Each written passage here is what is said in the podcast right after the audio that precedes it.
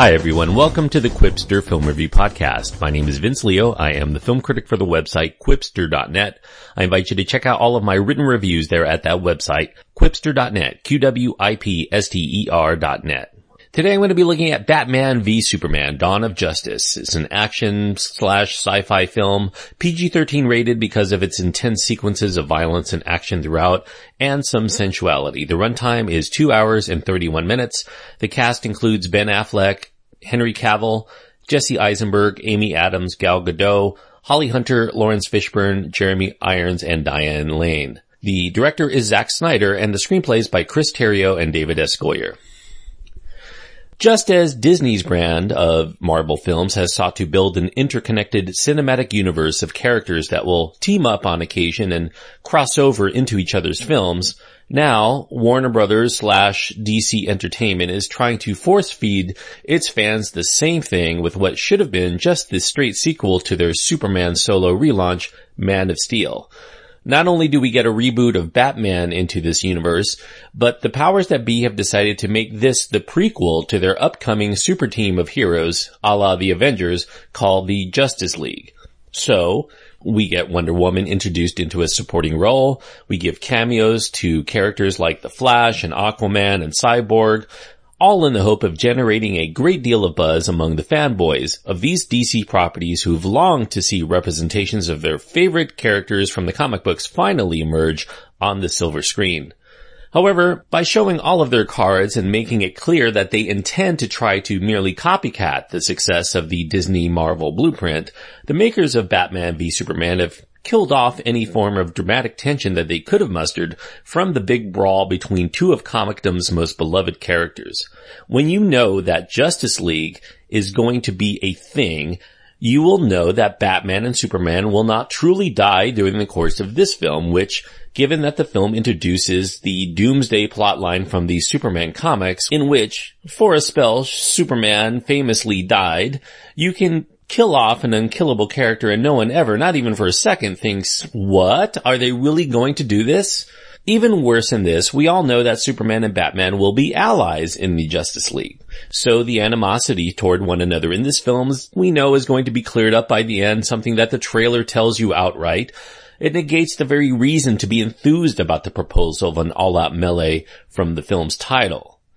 Even in this confrontation, the character motivations are skimpy, we get Bruce Wayne reeling from the destructive collateral damage that he witnessed firsthand in the battle between Supes and General Zod in Man of Steel, basically asserting that Superman needs to be destroyed because he has the power to destroy humanity. If there's even a 1% chance that he could turn into evil, he needs to be killed just to avoid that risk basically we have to presume Batman, aka Bruce Wayne, is a complete idiot out to fulfill his own prophecy by antagonizing Superman, raising all sorts of questions to the public about him and vilifying him in the media. He's actually trying to stop Superman from destroying humanity by actually making him an enemy of humanity in a plotline that makes no sense whatsoever from the very first moment that we try to deduce his faulty reasoning.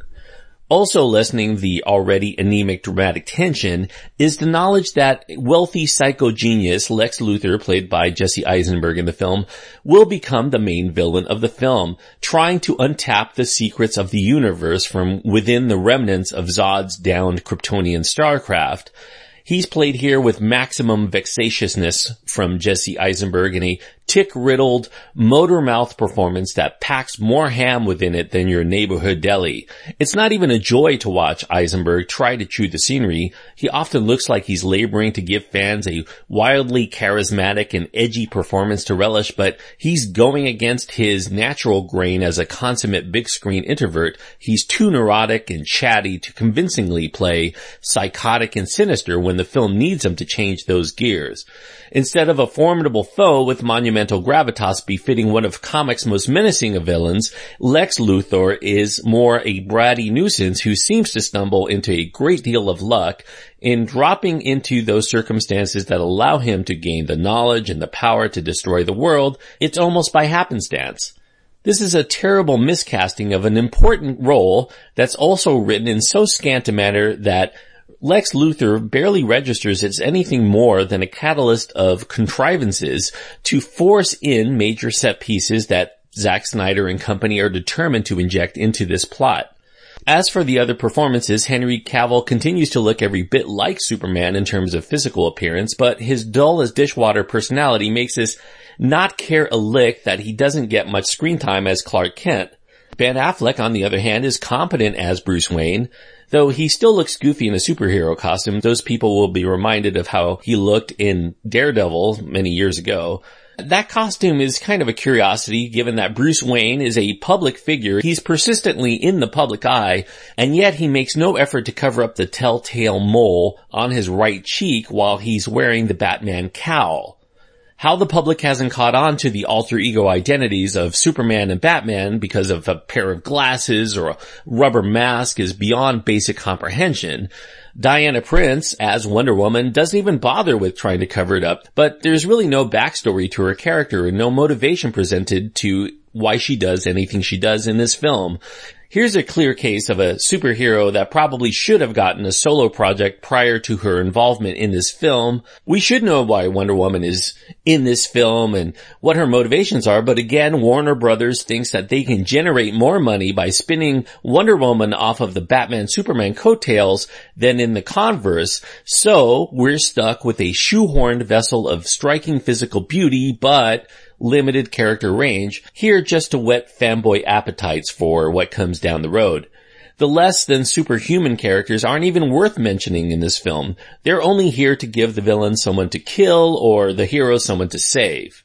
Now at this point in his career, it should be abundantly clear to everyone that Zack Snyder is not the director that you want at the helm if you're trying to launch a universe of favorite characters and make us care about all of them. Snyder has a fetishistic skill set akin to Michael Bay in that he feels a need to topple buildings and blow things up whenever the opportunity arises. And while he is technically proficient at that task, he does lack Michael Bay's exuberance in doing so. Batman v Superman is a mostly humorless and joyless effort. It's overly serious and it's highly stylized to the point where any trace of humanity has been squeezed out of the proceedings and becomes as mechanical and serviceable as any of the computers that are running to max capacity in order to generate the voluminous special effects shots that permeate much of the overly lengthy runtime of the film.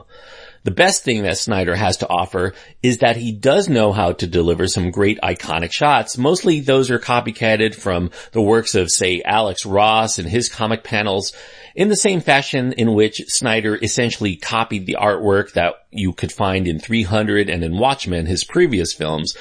But there's a difference between knowing how to craft an obscenely expensive motion comic and being a true visionary talent. And at this point, there's little evidence in Snyder's work to show that he has anything creative to say, visually or otherwise, other than to know how to translate a panel of drawings into a live action set piece.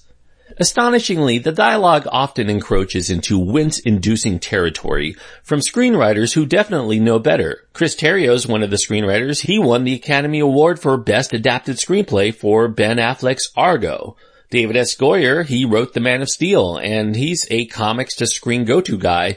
He famously wrote the wildly successful Dark Knight trilogy for Christopher Nolan. These guys should know what they're doing. But yet, it's a film full of characters that we barely know, or can even relate to, and they're spouting off throughout half-hearted platitudes about the world and humanity that ring hollow in the moment. The storytelling is the worst part of Batman v Superman.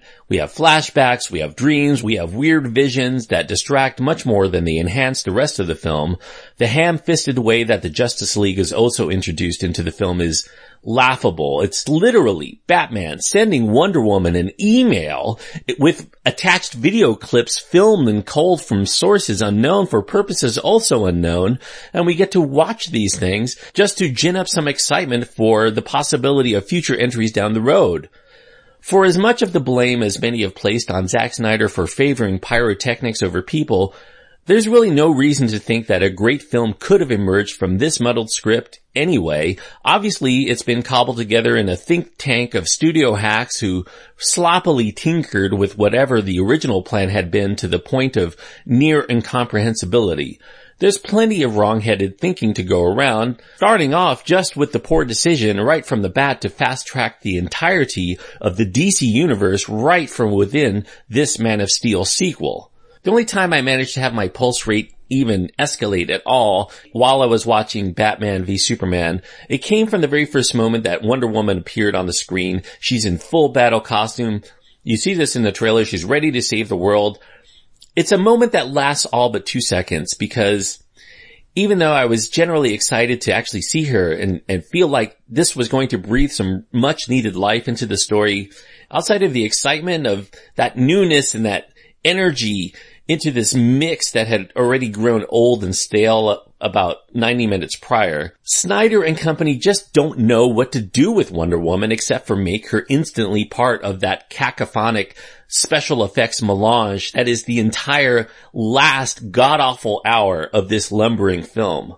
Although this is crafted to be an eye candy extravaganza, Batman v Superman feels like a movie that's too dark to find enjoyable, and not just in its narrative tone. Instead of colorful and vibrant and exciting, we get shadowy and dismal and washed out. Superman's metropolis should be a beaming city of light and benevolence with a brave and a noble and optimistic guardian as contrasted with the dirty and crime-ridden streets of Gotham under the protection of a fear-mongering hero in Batman who's willing to wallow in the same muck as the bad guys. But instead, in this film, Metropolis is just a business district with its own conflicted hero who's battling his own inner demons. You know, Superman and Batman should be polar opposites instead of grim and grimmer. If DC Entertainment can't get their two most well-known characters right, what hope is there for the various franchises that spin out from it?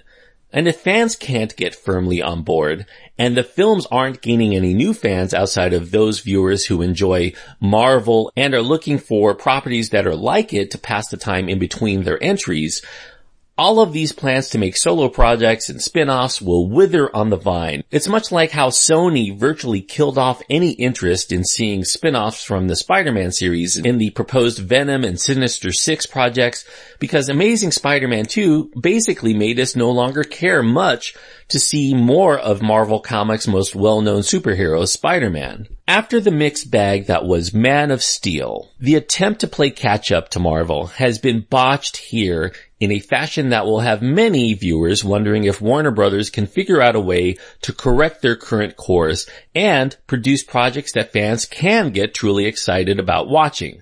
Perhaps with Zack Snyder vacating the director's chair for someone with a newer and fresher take, and screenwriters who are more interested in perhaps building a proper story beyond dime store philosophizing in between pointless battle sequences, we might have a chance at seeing something worthwhile stem from this universe, but the water well of ideas for DC seems like it might be too polluted to save. Given that their cornerstone characters, Batman and Superman, they feel dour and antiquated and superficial, what hope do we have that we can build upon this and come up with something radically new and different and vibrant and exciting. So for me as a viewer, I am actually hoping that DC is able to correct this course. I hope that their secondary characters will have enough reduced baggage to allow the creators of those films to be free of the gloomy super seriousness that we get here from Batman v Superman. I'm hoping that they're able to do something funny, something exciting, something daring, something different, much in the way that Marvel was able to do with films that nobody necessarily expected to amount to anything and therefore they had some creative freedom like Guardians of the Galaxy and Fox's Deadpool. Batman v Superman's a lot of money to throw on the screen in order to give us as viewers little more to be excited about than seeing plastic action figures smashing into each other while striking iconic action poses. We should get something more than that at this point. And certainly Batman and Superman are worth much more than that as well. Two stars out of four is what I'm giving Batman v Superman Dawn of Justice and two stars on my scale means that it is lacking something vital that makes it worthwhile from anyone who's not an avowed fanboy of these characters or this series. And what's missing here really is a commitment to characters and storytelling and building things right. Marvel was able to build up their characters and their universe within the course of about four years before we finally saw all of them come to fruition. It was the way to do it. They did it right. It was brilliant at the time. You know, Marvel movies have their flaws too, but they're not copycatting everybody else. They're actually able to do this. They had the chutzpah to do it and they did it and they succeeded.